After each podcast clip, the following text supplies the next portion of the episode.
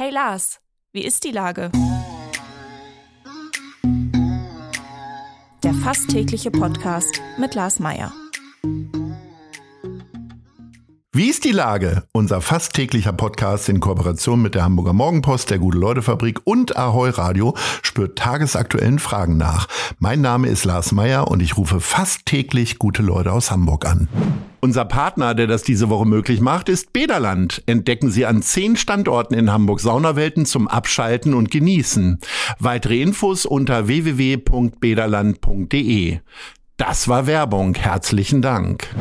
Heute befrage ich die Autorin und Journalistin Simone Buchholz. Ahoi Simone. Hallo Lars.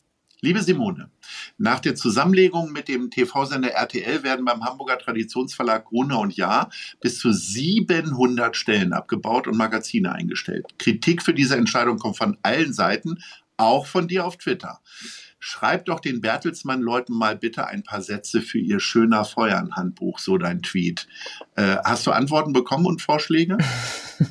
Nee, die Antworten gibt es in einem tollen Text in der Süddeutschen Zeitung zu lesen, die Einblick hatten in das ähm, von Bertelsmann an die Führungskräfte gehandreichten Buchs ähm, für diese ganzen Monate und äh, Situationen und Gespräche, die jetzt anstehen. Und das ist wirklich so ein Bullshit-Bingo ähm, des Kapitalismus. Das ist echt, das ist furchtbar.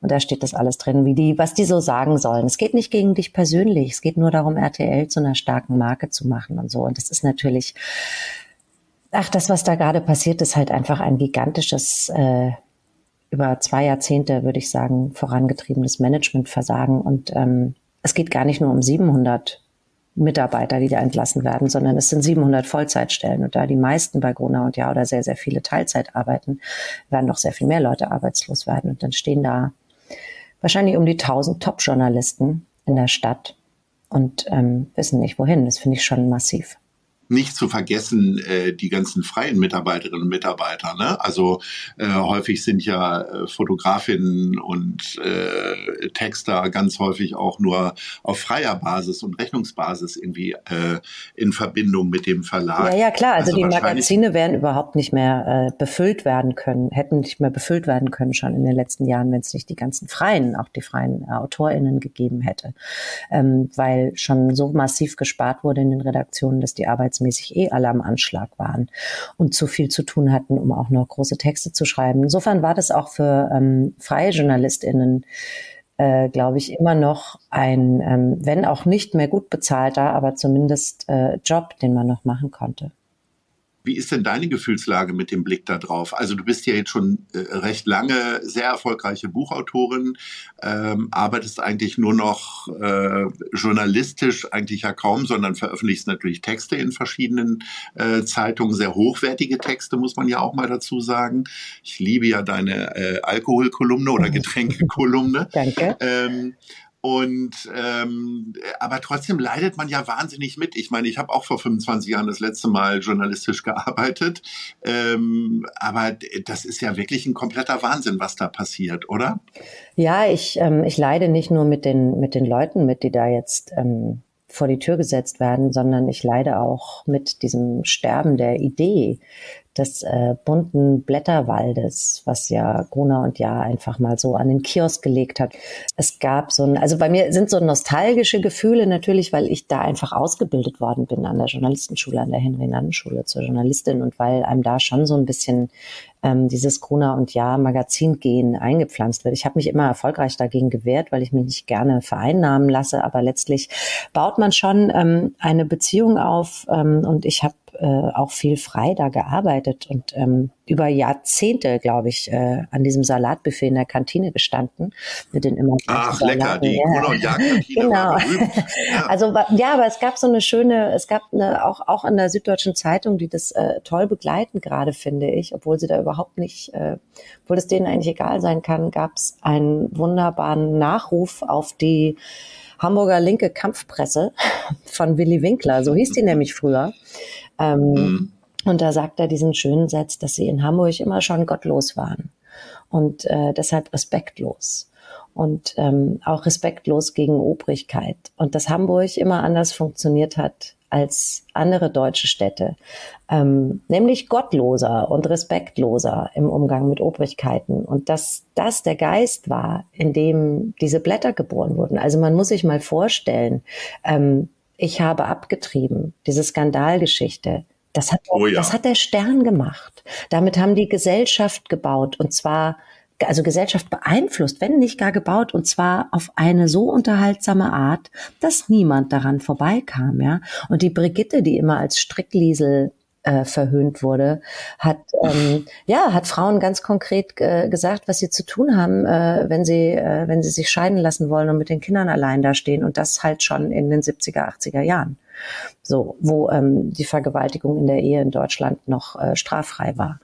Und ähm, sowas verlieren wir damit. Also diesen Geist verlieren wir damit und ähm, das finde ich, das finde ich äh, nicht nur schade, sondern dramatisch und ähm, ich finde, da müsste man wirklich äh, Bertelsmann, im speziellen Thomas Rabe und vor allem McKinsey, die sich das alles ausgedacht haben in den letzten ein, zwei Jahren, ähm, müsste man da mal richtig, äh, richtig vors Schienbein treten, ja. Verrückt ist ja, dass sie das für über 200 Millionen kaufen, den Verlag, um dann alles kaputt zu reden, zu verramschen, anstatt äh, möglicherweise äh, das unter der Hand schon mal auf dem Markt anzubieten. Was mich wirklich erwundert ist, dass sie äh, irgendwann genau gesagt haben, okay, Stern behalten wir noch, Elf Freunde wird verkauft, aber der Rest ist uns scheißegal. Äh, da sind ja durchaus Magazine bei, die auch eine Berechtigung haben. Für mich jetzt inhaltlich ist sowas wie Beef oder Barbara oder Guido völlig egal. Alle drei Magazine Magazine habe ich mir noch nie gekauft.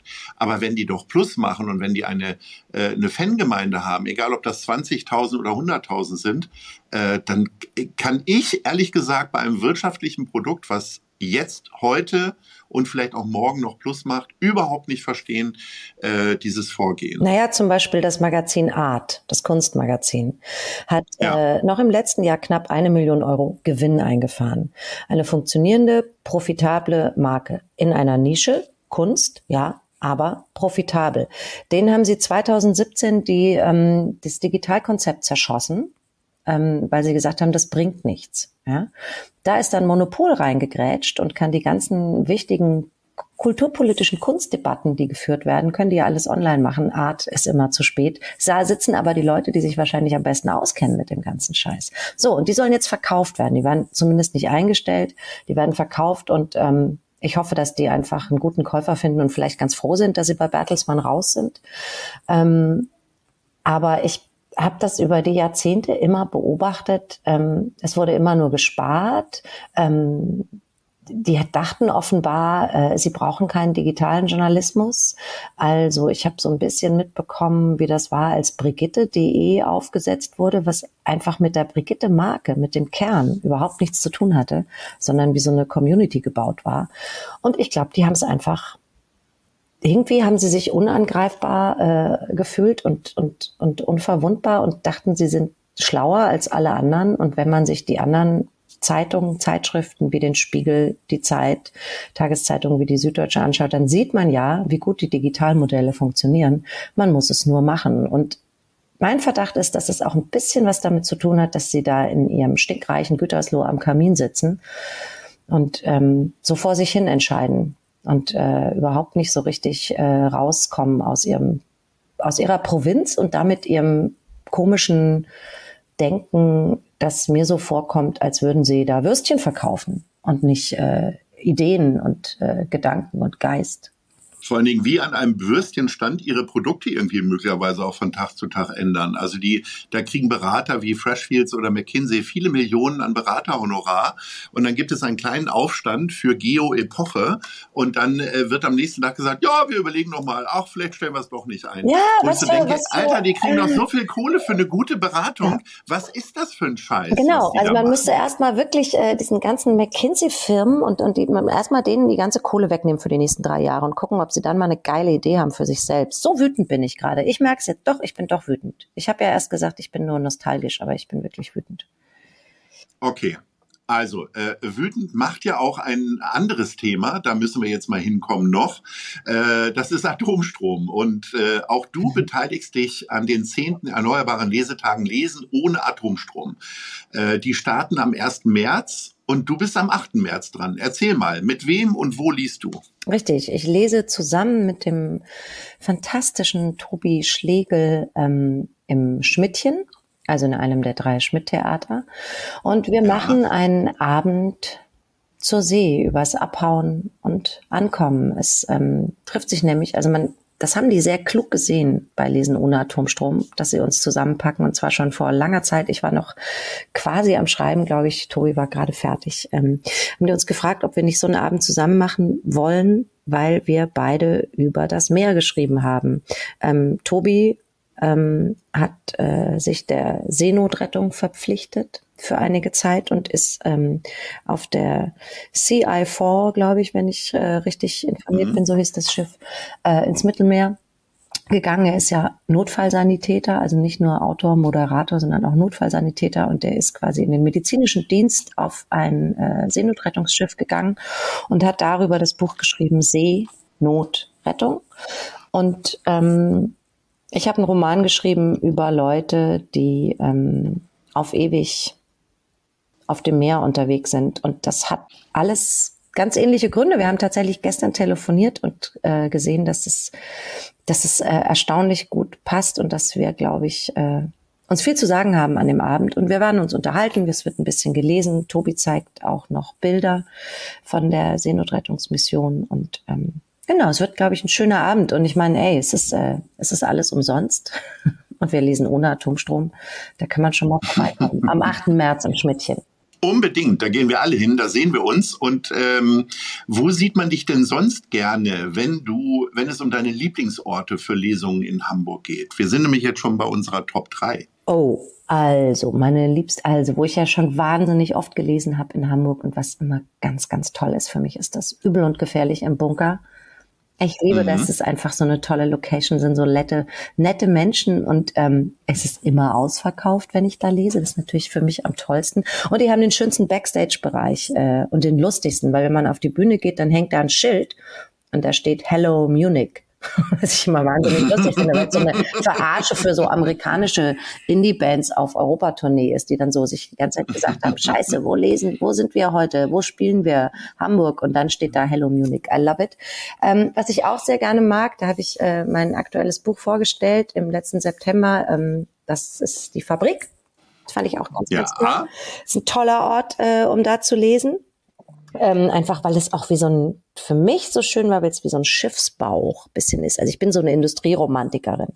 Und die Fabrik äh, bringt sehr viel Industrieromantik mit sich. Das finde ich toll. Und ja. ähm, sonst würde ich sagen, dritter Ort, alle Kneipen der Stadt. Ich finde es ganz schön, in Bars zu lesen, irgendwo am Tresen zu sitzen und so vom Barhocker runter zu lesen. Das finde ich super. Ja, ich hoffe, wir treffen uns mal wieder in einer dieser Kneipen der Stadt. Liebe Simone, du hast ja eine Menge zu tun. Ich drücke dir weiterhin die Daumen. Knallerbuch und sterblich sind nur die anderen, will ich hier gerne mal sehen. Gibt es unter anderem ja auch in den lokalen Buchhandlungen. Also hier nochmal der Aufruf, so etwas nicht online zu bestellen. Und äh, ich danke dir recht herzlich für deine Einschätzung zu Gruner und Ja, deine Wut und die du immer wieder sehr praktisch einbringst. Vielen Dank. Danke dir, Lars. Ahoi. Ahoi. Dieser Podcast wird präsentiert von der Gute-Leute-Fabrik, der Hamburger Morgenpost und Ahoi Radio.